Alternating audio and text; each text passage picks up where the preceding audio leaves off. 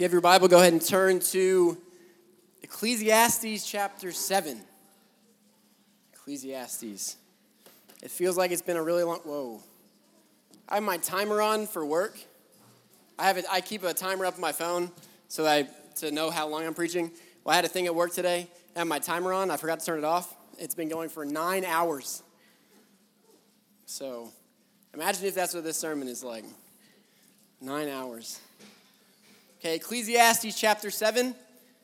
It's been a long time since we've been in Ecclesiastes, but we're picking back up. We're actually just about halfway through the book.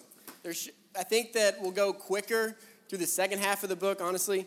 But we got right through chapter 6 before Christmas, so we're going to pick right back up where we left off. And it's kind of a perfect place to start the new year, right? And there's kind of two options here. On one hand, whenever you get to this time of the year, like pretty much anything that you read can be like, oh, it's perfect for the new year. But then sometimes it's actually just us, right? Like it's a new year, so everything has extra meaning because it's the new year. So that could be something, that could be part of this. Where pretty much anything that I could have read this week to study, to preach, I could have been like, wow, this is very applicable for the new year. That could be the case. But at the same time, the word we're going to hear tonight is going to really focus or it's going to be very, in my mind, somewhat specific to the new year because Solomon's going to be talking about, or he's going to use this word better. He's going to use this word better 7 times tonight, and next week he's going to use it, I think, 5 more times. But whenever I started reading this text, I thought, okay, this is a little, maybe me reading into it a little bit, obviously. But at the same time, it might be a good New Year's text because a lot of times we go into the new year, and obviously our goal is to see our lives be maybe better in 2022 than 2021. And the same, I think that most of us could say that was the case for 2021 as well. We went into it and we're like, we really, really hope that 2021 is better than 2020. But I think that it's relevant for us today because what Solomon's going to do is give us sort of a way that we should discern how to live our lives in such a way that we're seeking what he calls a better thing. He says that in, I think it's in verse 8, he says, better is the end of a thing to the beginning. What he's saying there is that better is when you actually get there. I'm going to quote Spurgeon tonight where he talks about like a worm. He looks at look at how ugly that worm is, but at some point, this is going to be super corny. He says at some point that worm or that caterpillar is going to be a butterfly, right? So an analogy old as time. But the point of verse 8 when he says better is the end of a thing is than its beginning, it's him saying that we're getting somewhere. We're moving towards something. So tonight, Solomon's going to help us discern how we can get there. Now, just to refresh what this book has been about, it's been like, I think, almost 2 months since we've been together. But just to give a little bit of a recap, Solomon is chasing in this book purpose and meaning in life, being constantly reminded of the chaos that comes with this world. So I named this series Chaos for 2 reasons. One, it's kind of a cool word, and it went really well with the graphic I was making. So I had this like graphic I wanted to make in my head, like this vision for this graphic, and chaos kind of made sense. It worked. So that's just FYI, whenever you see like series titles, at least for me, I don't know, I want to talk for other people, but a lot of times that has something to do with it. Because honestly, we're preaching through the book of the Bible. We're preaching through Ecclesiastes. You know what we're doing. I can name it whatever I want. So that's reason one. I want to be honest with you. I don't want to be like, get up here and say, I had this like epiphany of like how chaos applies to Ecclesiastes. That's not the case. But at the same time, second reason that I named it that is because it does have some synonymous meaning to sort of disorder, where Solomon's frustration, especially early in this book, is seeing that there's essentially no purpose, no rhyme or reason to life, that everything's just repetitive and happens for no reason. That's what you could define chaos as. I actually found a definition of chaos this week, which I haven't even done once this entire series. It shows how much I care about that word. But scientists understand chaos as the formless matter that existed before the creation of the universe. That's a pretty good way to define purposeless and formless matter. Solomon wants to know from this book, are we just formless matter or is there something more to be found? So far, he's found that just about everything around us is meaningless and purposeless and vain. So the word that we see in chapter 1 that we see all throughout this book is the Hebrew word for hevel, which means vapor. He describes wealth, pleasure, personal control by using this word hevel, this word that means a vapor. And that word means 2 things. Right? We think of vapor, we think, okay, it's Obviously, the gist of that is like if you're like cooking ramen noodles or something, right? Like you're going to see water coming up, like the boiling, you're going to see that little vapor that comes up. Well, it's going to dissipate in like 2 seconds. Like that's his point. Like it's going to dissipate quickly. But the other side of it is that so I'm going to actually get on an airplane tomorrow. I'm pretty excited. I'm going to Philadelphia to visit a friend. I'm going to get up in the air. I'm going to see these clouds. It's a little bit different than vapor. Those look real. Those feel like I could touch them. But if I reached out and tried to touch it, even no matter what form it took, because I love seeing clouds that look like things, no matter what it looked like, I could think, oh, that looks like a race car. I'm going to grab it and take it home with me. Well, I'm not going to do that. I'm going to grab it, and it's going to dissipate out of my hands because it's a vapor. That's what Solomon's getting at when he uses that word, that all these joys that we might try to find in this life, all this satisfaction we might try to find in other things than the Lord is like a vapor. It's going to dissipate. If it looks like something super good, it actually isn't that good. Whenever you reach out and grab it, it's going to disappear.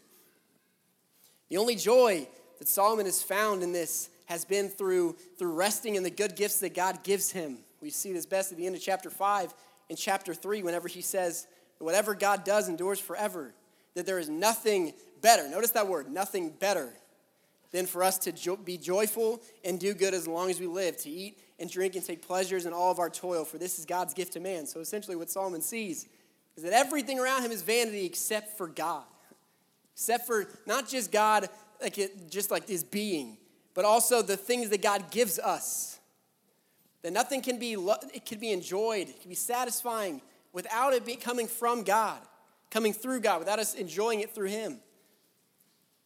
So whenever we go into a new year, like I said earlier, we want it to be better than the last. Like even if it was a great year, we always want it to be better. But ultimately, whether that's going to happen or not comes down to the things that we value, the way that we live our lives in 2022. These sayings today are in the form of Proverbs. This is the first time we've really seen that in this book, which Solomon wrote his handful of Proverbs. They're not going to sound super good to start or super great. But the point that he's going to give us is twofold, that sometimes the harder thing is the better thing, the more beneficial thing, and also that the truest joy in this life comes from patience, comes whenever we seek the thing. When it said the better is the end of a thing than the beginning of a thing, what he's saying is, I know it stings right now, but like once you get to that thing, it's going to be better then. So true joy comes through that patience.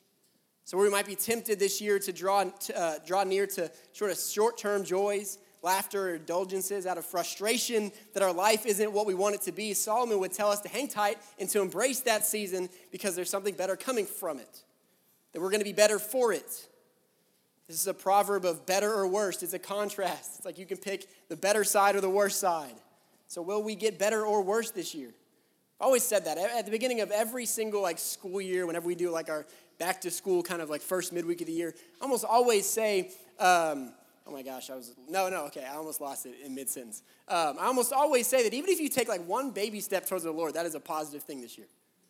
So this year, like, will we get better or worse? Will we chase after better things that we should chase after? If that means taking one baby step, that is such a monumental success in your life as a Christian. But tonight, Solomon's going to show us how to do that, specifically through three things, through our sorrow, through wisdom, and through patience. That comes not just in this new year, but every single day. So let's see how that plays out, starting in verse 1 of chapter 7. We're going to read through verse 12. Solomon says, "A good name is better than precious ointment, and the day of death than the day of birth." So if you thought that this was going to be a weird text, like you were right. If you ever heard I didn't expect to read the word ointment this week. Verse 2. It says, "It is better to go to the house of mourning than to go to the house of feasting, for this is the end of all mankind, and the living will lay it to heart. Sorrow is better than laughter, for by sadness of the face the heart is made glad. The heart of the wise is in the heart of mourning, or in the house of mourning, and the heart of fools is in the house of mirth. It is better for a man to hear the rebuke of the wise than to hear the song of fools." Take note of that verse. It's better for a man to hear the rebuke of the wise rather than the song of fools. "For as the crackling pot of thorns under the pot, so is the laughter of the fools. This also is vanity." Verse 7. It says, "Surely oppression drives the wise into madness, and a bribe corrupts the heart. Better is the end of a thing than its beginning, and the patient in spirit is better than the proud in spirit. Be not quick in your spirit to become angry, for anger lodges in the heart of fools. Say not, why were the former days better than these? For it is not from wisdom that you ask this, Wisdom is good with an inheritance and advantage to those who see the sun. For the protection of wisdom is like the protection of money. And the advantage of knowledge is that wisdom preserves the life of him who has it. Let's pray together. Heavenly Father, we're thankful again just to be together for another year. Just to be able to come together in fellowship, to sing songs to you, to read your scriptures together, to get to hang out together. I just pray for these next few minutes that we would put all distractions to the side, that we would see what King Solomon has to say in this text, that he is showing us there's something better to be chasing after than the things that we are currently chasing after. And I pray this year for all of us, for all the students, all the adults in this room, that we would come out at the end of the year better than we were coming into it, that we would seek you more this year than we did last year, that would always be our goal, Lord. We just love you and praise you in Jesus' name. Amen. All right, so this first thing that we see, Solomon's going to give us, he's going to show us how we are better through our sorrow. Like I said, this starts kind of counterintuitive. All these things don't sound super great. They're also kind of confusing without being explained, so that's why I'm here. But he starts off on kind of a sad note. He says he's showing us how sorrow is often better, as he says, than laughter. And then he says that the day of death is better than the day of birth. That's kind of a weird thing to say, right? Not a super positive thing to say. But Solomon, especially, I'm going to skip that verse. We're going to come back to verse 1. But whenever he says sorrow is better than laughter, he's operating in a similar fashion to James in James chapter 1 when James says to consider it pure joy when you face trials of many kinds. But does anybody know what he says after that, how the verse finishes? Anybody know? Because these trials produce what? It says the testing of our faith produces steadfastness. So what James is not saying is that the trials we are in are going to be enjoyable and fun. He's saying that we should consider it joy when we face trials because it produces steadfastness. That's sort of the vein that Solomon is talking about here, or talking in here. That when we endure through faith, that we come out the other side having grown through it, having been strengthened through the Lord. So whenever he says that sorrow is better than laughter, it's essentially telling us that instead of sort of fighting for this cheap, joy, cheap laughter to get us through the sorrow, that we should embrace the sorrow. That we should know that we will be better for it. That we'll come out the other side better for it if we have faith in the Lord during those seasons. Solomon has a similar point to James here. I want to focus on these verses 2-3 before we get to verse 1. Solomon does not hate laughter. He doesn't hate feasting. In fact, in chapter 3, I believe, he said there is a time for laughter.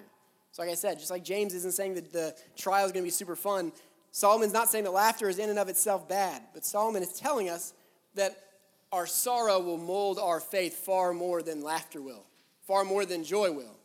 We could even be tempted to fill our lives with laughter rather than deal with that sorrow, which is a mistake. Even if we look at it from the perspective of literal death, as he talks about in verse 1, Matthew Henry, he says that it would do us more good to go to a funeral than to go to a festival. And if you think about it, that's super depressing, but if you think about it, when you go to a funeral, which is kind of be a theme for this first point, when you go to a funeral, you think way more about important things than you would at a festival, or at a carnival, or at an amusement park, whatever it might be, whatever's really fun for you. Makes us sort of consider our lives. Solomon isn't telling us that sorrow and mourning is genuinely more pleasurable than those things. He's telling us that if we want to experience real joy in this life, we have to be able to find real joy whenever we are in the midst of sorrow. That's whenever we turn to these things. Instead of going to the Lord, we turn to the things that we think will satisfy us in the meantime that don't actually satisfy us and leave us in the same spot that we began. Having gone through, 6 months, a year and a half of sorrow, and not having come out the other side with any greater faith, any greater love for the Lord than before. It's not building towards anything. We have to remember that we're building towards something in this life, that God is doing a thing in your life. Not just this year, okay? I don't want to downplay this. It's the new year. It's the first one. I'm going to reference the new year a little bit. But I don't want us to think about this in terms of in 2022, I want to set a resolution that God's going to do something in my life. God is doing something in your life always. This is a long-term thing. It rolls over. Every single year, the Lord is working in us. We're building towards something. Our suffering is not isolated, and that 2021 was not isolated, or 2022 won't be isolated, but that the Lord is doing something in us every single day, building towards something every single day. That helps us understand verse 1 better. Verse 1 is about reputation. This is kind of, these are difficult verses to understand because, one, whenever I hear the word ointment, I don't really know what to do with that. So I had to study that word a little bit. But whenever I hear something like the day of death better than the day of birth, it makes you kind of think there has to be some context here. Solomon isn't saying that dying is better than being born. It's a parallel. This is why it's important to study Scripture, to study it like in an in-depth manner. The first line has to relate to the second line. It's a comparison. So if you think of an ointment, think of it like a perfume or a cologne. What is the purpose of a perfume or a cologne? Someone tell me. Smell good? Yeah. What else? Think about this in a really meta way. To smell good, but the goal of an ointment or a perfume or a cologne is to make you smell better than you actually smell, right? Like you cannot smell like that. If you did, that'd be kind of weird. That'd kind of be annoying, honestly, if you smell like that all the time. But what we get, what Solomon's also getting at here is that these ointments, these perfumes, colognes, they were very valuable in ancient culture. Very valuable. And that part about how like it makes you smell like you can't smell, that was kind of my own thing. I couldn't find any commentaries. That's what he's talking about. But it just made me think about, when he says that the day of death better than the day of birth, what he's essentially telling us is that whenever you get to your funeral, people will remember you by something. That the way people remember you as a baby will be way different than they remember you as an adult. That whenever you die at your funeral, like what will people say about you?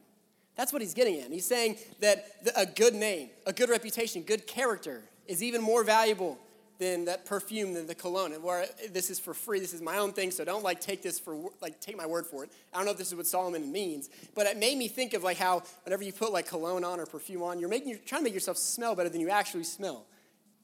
And if we, with good character, we don't have to really do that. We don't have to fake it, right? We don't have to go around making people believe that we're one thing when we're actually the other thing. If we just have good character, if we have a good name, like Solomon's saying, we don't have to do that. How will we be remembered in this day, in this moment, whenever we are on our deathbed or whenever we've gone into eternity?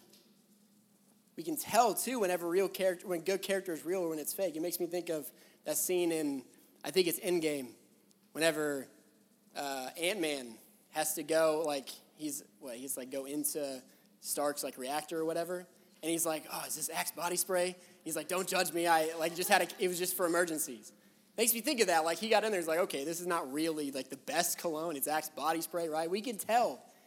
This is important for you to understand, I mean, all the time, not just in the new year, but that, like, people, I don't know how you conduct yourself at school compared to, like, at church, but, like, people can tell. Like, they can see through your, like, charade. If you're, like, one person at church, if you proclaim to be one person, but then you're someone totally different, you might think you're a really good liar, but you're not. It's super easy to see through. Super easy to see through. Solomon tells us, or he's telling us in the words of R. Kent Hughes, that we should wear the cologne of good character, that it should be something that people always see in us.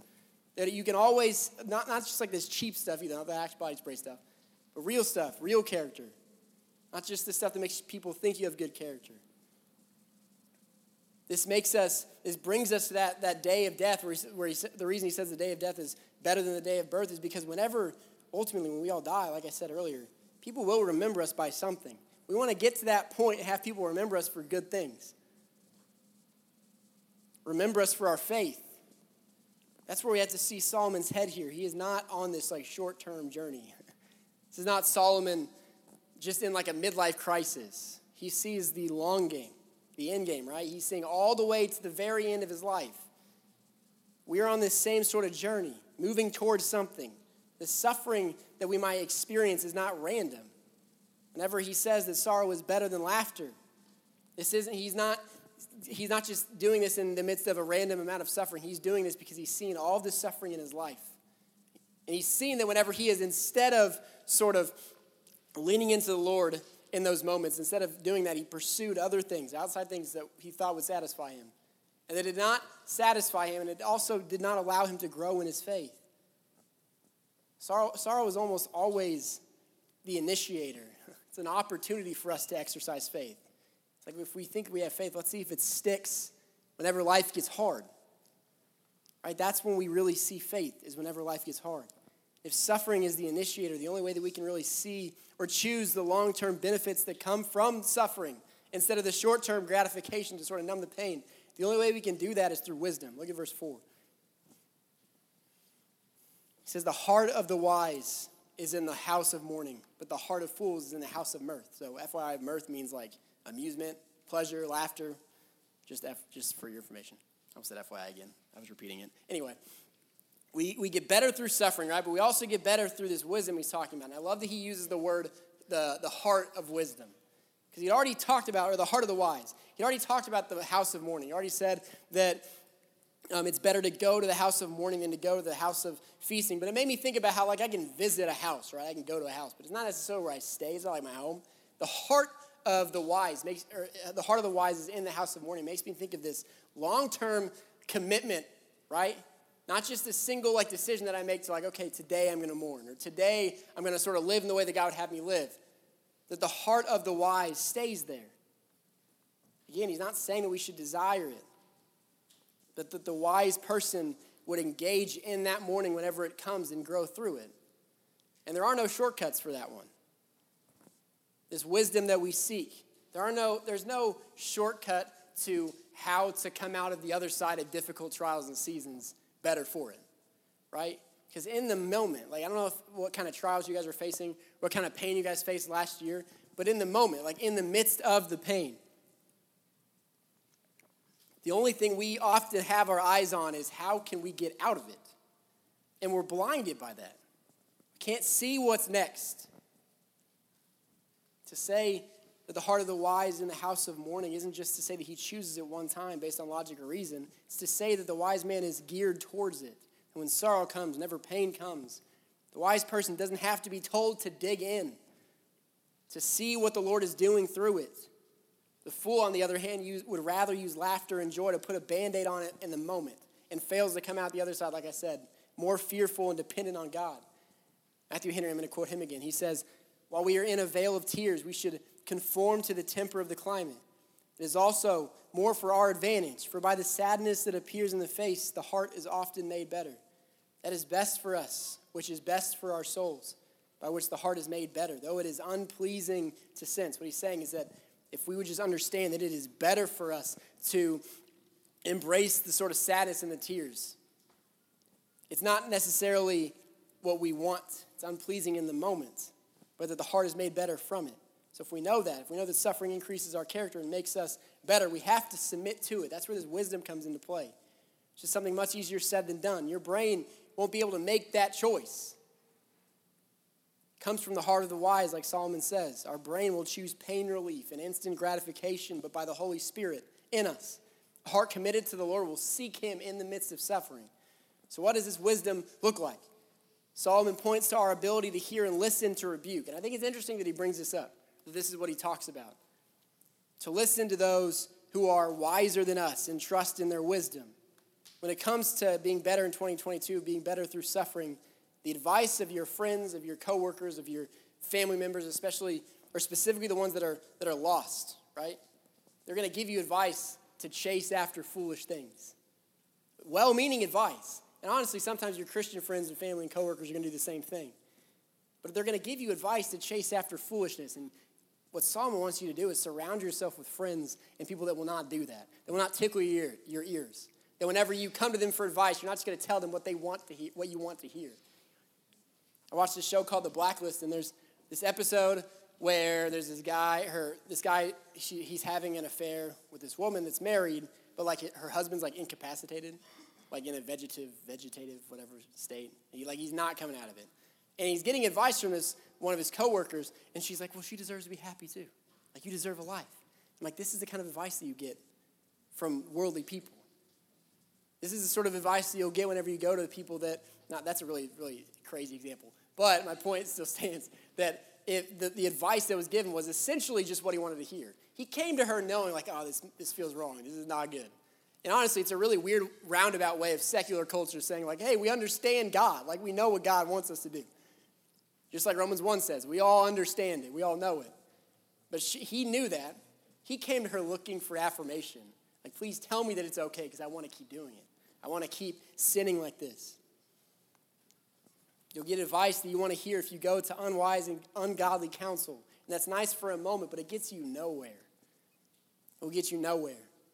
We are really good, even as Christians, at seeking and finding affirmation. Of seeking and finding advice that is essentially going to answer to whatever our desires are. I've been at those tables before. I've had a lot of conversations about baby mamas and baby daddies and child support and all sorts of stuff. And I hear all this conversation. It's like, oh, he did you wrong. She did you wrong. Being treated unfairly. You deserve better than that. There's very rarely any conversation of, why'd you choose him? Why'd you choose her? This is a consequence of sin, that this is happening. And I'm not saying we should pile on people. I'm not saying that in that moment, that decision's already been made. I'm not saying to cast judgment. But my point is, it sort of builds this attitude in us. They're yeah, you're right. I've done nothing wrong. Everything, every piece of advice that I seek is going to be affirming what I already believe about myself. We ask to be affirmed. So when it comes to wisdom, I really just have one takeaway in this point. It's to listen to wise people around you. And if you don't have wise people around you, find wise people to put around you. Put yourself in context where you're receiving wise counsel, and most importantly, where you're receiving correction. If no one corrects you, if you're not around people that will correct you, it's a weak friendship.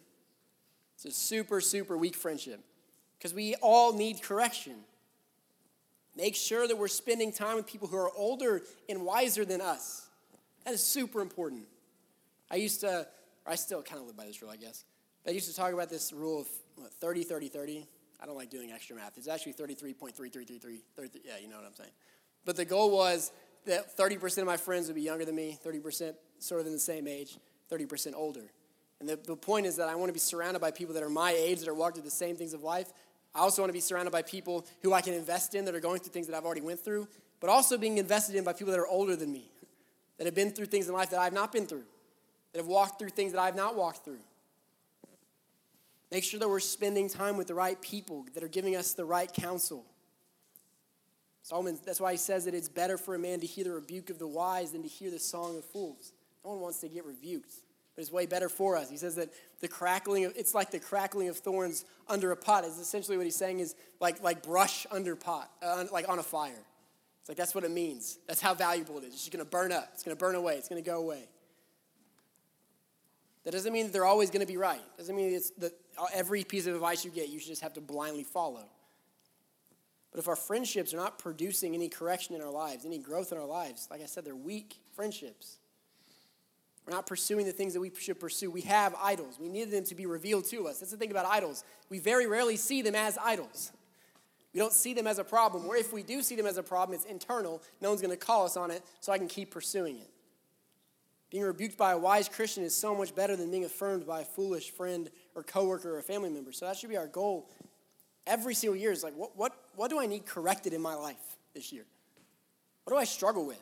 That requires a lot of self-reflection and a lot of humility to be able to say, I'm wrong in these areas. I did not do well in these areas. Where do I need to grow? Who can I put around me to help me get there? Because that's the ultimate goal, right? We're trying to get somewhere. So we're getting to that thing. God is doing a thing. We're trying to get there. That takes a lot of correction. But lastly, it takes a lot of patience. Look at verse 7. It says, surely oppression drives the wise into madness, and a bribe corrupts the heart. Better is the end of a thing than its beginning, and the patient in spirit is better than the proud in spirit. Be not quick in your spirit to become angry, for anger lodges in the heart of fools. Say not, why were the former days better than these? It's one of my favorite parts of this text, is that verse. Solomon wants us to be better through our suffering, to be better through our wisdom, but also to be better through patience. Now, verse 7 seems kind of random here whenever he says that surely oppression drives the wise into madness and a bribe corrupts the heart. Seems kind of random, but at the same time, these are all one-line proverbs, so they're all sort of random. Whatever the way I arrange them, it's not the way you have to arrange them. They're all they're just one-liners. So it might seem a little bit out of place, but at the same time, if we look at it in the context of what Solomon's going to say in the following verses, speaking about patience, makes me think of Egypt, or of the Israelites in Egypt as they faced oppression, when he says that surely oppression drives the wise into madness. Makes me think of the Israelites that are facing oppression, wondering when their God's going to liberate them from that oppression. The patience that was required. That God was doing something for them, but that it takes patience to get there. At verse 8, that's my favorite verse in the entire text. It shows us the end goal, that we are getting somewhere, that God is doing a thing. That in 2022, God is doing a thing in your life. And to say 2022 is too short-sighted, as I already kind of talked about. God has already been doing a thing in your life. It always carries over. It's not like sometimes at work, like you'll have vacation days that like end like at the end of the year. Like you can't carry them over. Or like when it used to be like rollover minutes, I guess, on like a phone. That like they don't carry over. It's not like that. The Lord, it always carries over year after year. And sometimes that's our frustration. We might just not have been waiting in 2021, right? We might have been waiting in 2020 or 2019, 3 or 4 years before, waiting on this thing that God's doing, being patient, waiting for the Lord to resolve things. But in those years, they weren't just bad for the sake of being bad. God was always doing something, and any sense of purposelessness that comes from that is from what we kind of already talked about a little bit, that we sought laughter, we sought temporary gratification instead of seeking the Lord to satisfy us through that. That's my biggest worry going through any sort of trial or difficulty, is that I would come out the other side having not grown at all, that I'd have walked through for no reason. Now, ultimately, I didn't walk through for no reason, even if I tried my best to walk through for no reason. The Lord is still doing something in my life, even if I do that. But that requires patience to get where we want to go, to get to this end of a thing. He says, better is the end of a thing than its beginning. To get there, it takes patience. Solomon says that the patient in spirit is better than the proud. And we shouldn't be quick to get angry in our spirit, that we shouldn't ask why the former days were better than these days. He deals with the person who thinks they have already peaked, right? He deals with the person who says, well, why is today not as good as last year or the year before that? Why did this year stink so bad? He deals with that person who thinks they already peaked. He also deals with the person who thinks they'll never peak, who thinks that the end of this thing cannot be better than it is right now. It just seems to get worse. He deals with both of those people. In verse 8, he answers those questions. Charles Spurgeon, he says this. He says, you must bear the cross, you shall never wear the crown. You must wade through the mire, or you shall never walk the golden pavement. He says, cheer up then, poor Christian. The end of a matter is better than its beginning. See that creeping worm, how contemptible its appearance. It is the beginning of a thing. Mark that insect with gorgeous wings, playing in the sunbeams, sipping at the flower bells, full of happiness and life. That is the end thereof. And he says that caterpillar is you. Not really. That caterpillar is metaphorically you. I love that example of a worm or that caterpillar. It's so cheesy, but it's such a perfect analogy. Like that ugly worm is such an ugly thing, but it's the beginning. I can imagine that poor worm like walking up to the mirror and being like, I look terrible. I look so ugly. I'm so slimy and terrible. And even when it's in its cocoon, like coming out of a cocoon, it's like, this is really gross. It's like dead caterpillar, right? I don't know. But doesn't it come out of the cocoon, right? Yeah, but doesn't it have dead skin or something? I'm sure it has like some sort of dead skin. It's gross, okay? That's the point. It's gross. My entire understanding of how caterpillars work comes from Mothra from Godzilla. So it's probably not the most accurate view of caterpillars. But it's the beginning of a thing. It doesn't know the end yet. There's a reason that Solomon sort of ties this patience to pride. Michael Eden, he says that this suggests that patience is an aspect of humility, and impatience, a proud irritation at God's ways with men. He's essentially saying that when we are impatient, we're angry with what God has dealt us. We're angry with where God has put us. But the patience requires humility for us to say, okay, God, I trust that your way is better than mine, that the thing that you're sending me to is better than the thing that I would have. It ties to this anger that he talks about in verse 9, even our desire to go back to the glory days in verse 10. Our impatience is rooted in our distrust in God to bring that better thing.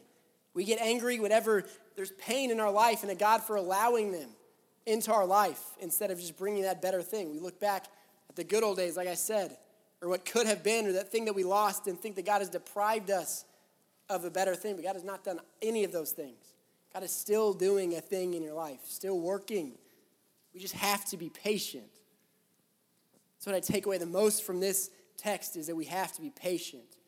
This verse 8 was such a tremendous influence in my life because, for one, I read this devotional by Spurgeon every morning. It's called Mornings and Evenings. Super awesome devotional. But this was one of the it was his commentary on Ecclesiastes that came for one of the devotions. So whenever I read this text, I was like, oh, I remember that. Because it was one that like influenced me, where I read this better is the end of a thing than its beginning. And I read that story of the worm, and it was just like super impactful for me. To be able to see and to have patience in the fact that it might be ugly now, but it's not going to be ugly at some point. It's not going to stay that way. So in 2022, what I'm asking us to do is to seek that better thing that God is doing. Verses 11 through 12, they give us sort of an idea of how we can have this mindset, where he talks about this wisdom. Solomon continuously goes back to wisdom in these final verses, speaking of its value. When it looks like God is holding the better thing back, we have to fall back on that wisdom on that truth. We have to seek the friends that will maybe tell us the thing that we don't want to hear at the moment. We have to seek God's truth and rest in his promises. It shouldn't surprise us that Solomon wrote Proverbs 1, which tells us that the fear of God is the beginning of wisdom. So how do we seek the better thing when our flesh wants the easier, quick thing? How do we seek the better thing when our sorrow is suffocating us? How do we seek the better thing whenever we have been waiting for year after year after year and it still hasn't come? We seek the better thing by seeking the Lord. He is the ultimate prize, the reward that we get. He is the satisfaction when nothing else satisfies. The Lord is doing something in every person's life here. He's doing something in your life. The question is about whether or not you're going to follow it, going to seek it. So if I could have Will come up and you'd stand with me. Like I said, verses 11 through 12 are really interesting that Solomon uses money as a positive example. He says that the protection of wisdom is like the protection of money. Now we know that wealth has been portrayed by Solomon in a negative way, right? Because it had betrayed him. But why did it betray him? Because he thought it provided him some sort of security in his life, that he could rely on this wealth that he had. Wisdom, though, the better thing that we are seeking, provides the security that we think that money will provide. In 2022, the measure of our lives has not changed. It's not different than 2021 or 2020 or 2019. That's part of Solomon's struggle. He sees it all as this sort of repetitive and pointless mess. But that's that under the sun perspective that we talked about since the beginning of this book. That Solomon, all this vanity that he speaks of is under the sun, but above the sun in eternity where God is. That vanity does not exist. Above the sun, from that perspective of God, from the heart of someone pursuing the Lord, that repetition is actually a tremendous blessing. That the measure of our life is so simple in the new year. That the Lord is pulling us away from worse things and asking us to pursue better things, to pursue him more every day. This is going to include, like I've said tonight, suffering. It's going to include pain. It's going to require us to lean into God's wisdom, exercise patience. That's what's hard. I really don't like New Year's sermons that are like, it's going to be your best year yet. I have no idea. Honestly, that wasn't super funny. I had no idea what your life's going to be like in 2022. No idea what my life's going to be like in 2022. I hope it's going to be really good. I have no clue. None of us know how our life is going to be in 2022. So whenever I say it's going to include suffering and pain, you might think I don't really want that then. I'm not really super pumped about that. I don't want to follow this better thing if it includes suffering and pain. I'm like, that's going to come anyway. It might not this year. Hopefully it doesn't, God willing. But it might come this year. So as we respond tonight, I want to focus on that verse 8. The better is the end of a thing than its beginning. For the non-Christian in this room, this really does not apply to you. The end is not better. The Christian gets to look forward to eternity in the presence of our Creator. Whereas for non-Christians, this brief life is the best that you're going to get. This is as close to heaven as you're going to get on earth. I heard it put that way one time. The earth is as close to heaven for the non-believer, and the earth is as close to hell for the believer.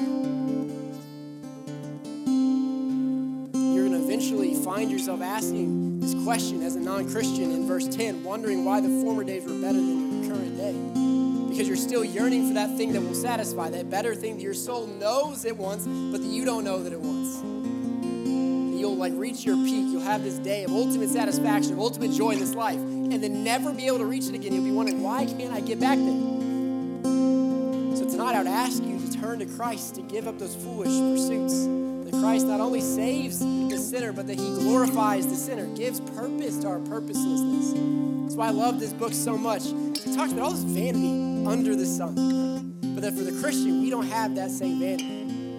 And it's all meaningful, it's purposeful for us. And for the Christian, seek better things this year. That doesn't mean necessarily that you were seeking bad things last year. Like if you grew last year, praise the Lord. That's amazing. Seek better things this year. Do it again. Don't turn back. If 2022 brings you sorrow, don't look to cheap and temporary fulfillment. If you did that in 2021, don't do it again in 2022. Be patient. If you're in year 2 or 3 or 4 of pain, whatever it might be, keep pushing. Continue being patient. Jeremiah tells us that the Lord is good to those who wait on him, to the soul who seeks him, that it is good for us to wait quietly on the salvation of the Lord, so be patient. That's a hard thing for people your age, for people our age, I guess, because I'm not super old. But it's hard because whenever we're young, we had this tunnel vision of like, this week is all I got. And whatever happens this week, man, like this awful thing happened, like I got ghosted, whatever it might be, like it's over now. It's over. Like there's not going to be life after this, but there is going to be life after this. We have to get out of that. Have a bigger vision for our life. God is doing something, but it requires patience. So as we worship tonight, we're going to open up these altars. If you need prayer, it's not altars, I always say that. We're going to open up this concrete floor. If you need to pray, come and pray. If you need to pray with someone, like you can pray with someone, pray in your seat. I'll be down here if you need. But let's worship together.